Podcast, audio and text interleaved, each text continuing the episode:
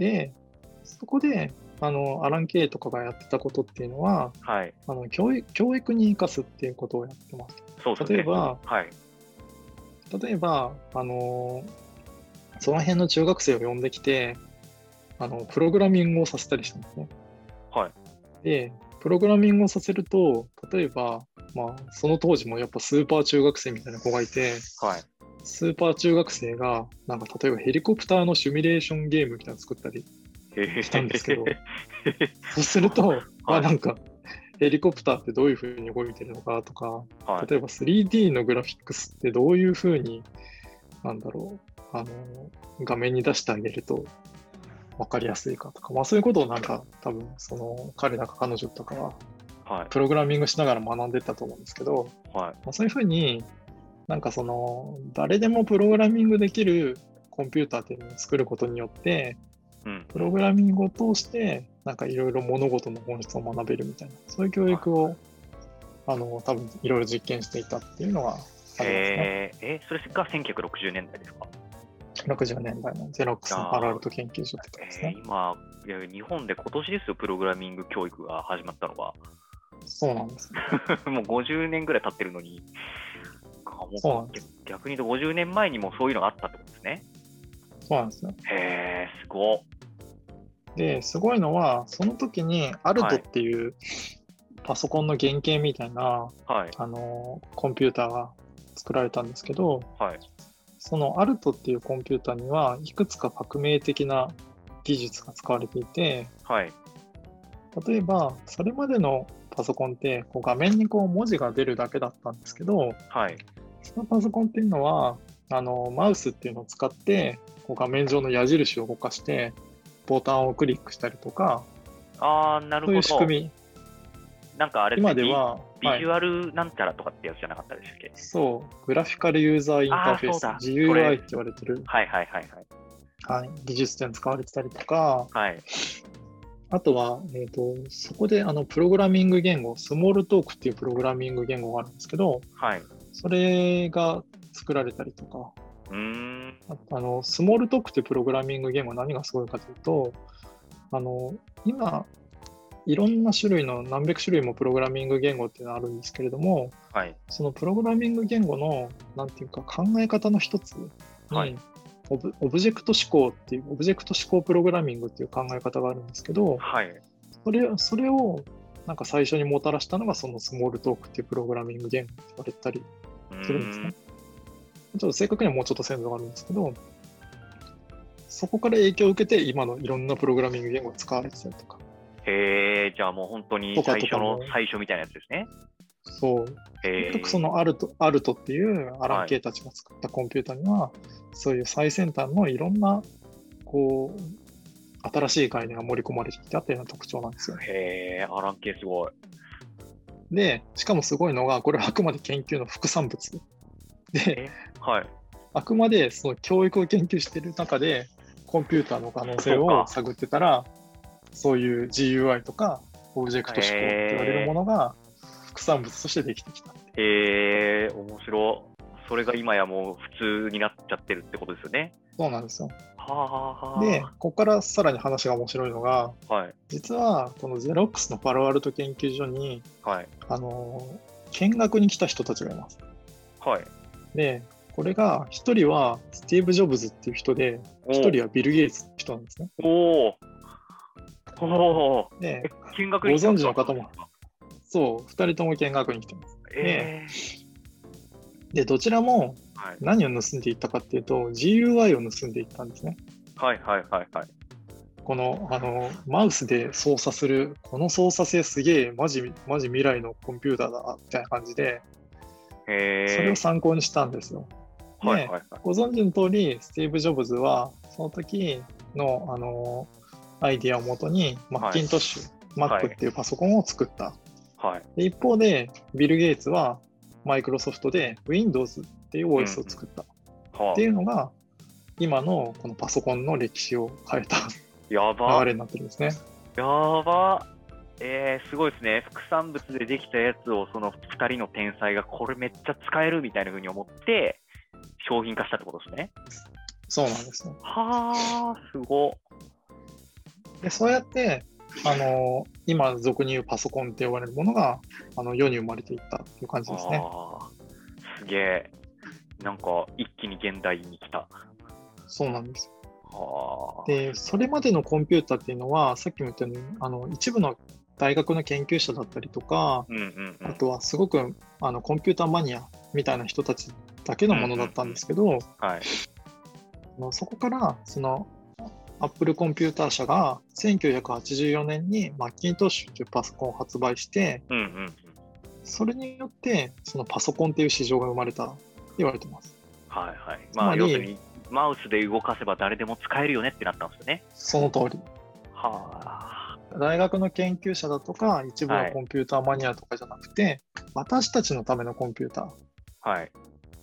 ていう概念が生まれたのがその1984年のマッキントッシュ。ああ、パーソナルコンピューターですね。そうです。ああ、なるほど。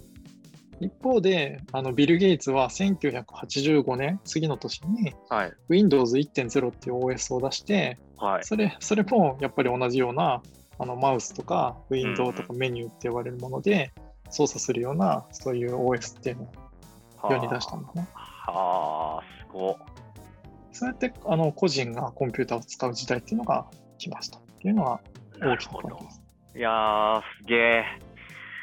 すげえ、面白い。それで、その後なんですけど、そうやって、はいあのコンピューターっていうのが誰もが使えるようになったんですけど、うんうんうん。その後でやっぱりまた革命が起きるんですけど、それが大体94年とか95年あたりのはい。インターネットの、おお、出た。インターネットの商用利用っていうあたりですね。はいはい。でもインターネット、そっか、94年とか95年とか、その辺なんで。そうですね。日本で、その、企業とか普通にあのホームページ持てるようになったのは94年くらい。うーん。そっか、まだ、そっか、20年ちょっとぐらいしか経ってないんですね。そうなんですね。はなんかインターネット時代はすごく歴史が古くて、あ。はい。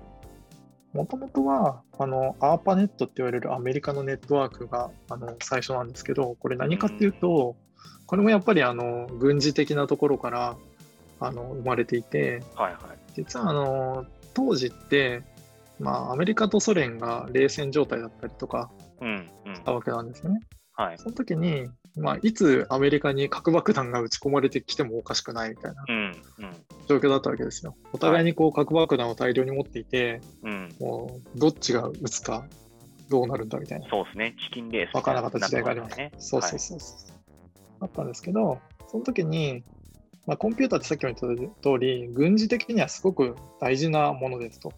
うんうんコンピューターがすごく性能の高いコンピューターを持っていれば、その核爆弾を狙った場所にミサイルで撃ち込むこともできるので、うんうん。すごく大事なんですけど、はい。でもそういう重要なあのコンピューターがあのミサイルに狙われちゃって、そのコンピューターが壊れちゃったら、うん。まあ、軍事力が落ちちゃうので、はい。コンピューターをそのアメリカの何箇所にもこう分散させて、離れた場所に置いて、はい。それぞれをネットワークでつないでおきましょう。あ、そういう、なんかリスのがのために生まれたんですか？その通り。えその通えそれがインターネットの一番ご先祖様で言われる、アーパネットって言われるものだったんへえ。ですよ。えで、一番最初はそこなんだけど、やっぱりそれもだんだん時代がこう進んでいくにつれて、ーはい。いろんな大大学同士のネットワークがつながったりとか、うんうんうん。であの普通に研究のための情報がいろいろ行き交うようになったりします。うんうん。論文論文とか電子メールのやり取りをするようになったりして。はい。っていうのがあって、インターネットっていうものがどんどんこう発展をしていき、で、えー、とその後にあのセルンっていう、はい。あのヨーロッパのあの物理物理の研究をする組織はい。で、ティム・バーナーズ・リーっていう人が、はいあ。の WWW、 World Wide Web っていうものを発明するんですね。今、あれですね、ネットにも出てくるやつですね。www. そうそうそうそう。スラッシュみたいなやつですよね。そうそうそうそう。はいはいはい。あの、インターネットのアドレス、URL に載ってる HTTP とかコロンスラッシュスラッシュとかはい www とか、あれ決めたのがティム・バーナーズ・リーっていう人なんですけど、えー、えー、その人が作ったのが、そのワールドワイドウェブっていう仕組みで、はい。これ何かっていうと、まあ、普通にみんなが ブラウザで見てるウェブサイト、はい。あのウェブサイトを表示する仕組みっていうのをがワールドワイドウェブっていうものなんですね。あ、それを作っドた人なんで。そうなんです。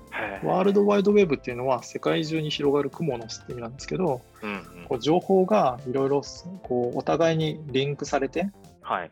例えばウィキペディアとか見てると、なんかこう単語にこうリンクが貼ってあって、その単語のリンクをクリックすると違うその記事に飛ぶじゃないですか。その単語を解説した。はいそういうふうに情報と情報がそれぞれこうリンクされて、なんか全体としてこうネットワーク、網状に広がってたたこう、うんうんうんうん知識同士がつながったみたいな、うんそういうネットワークができてる。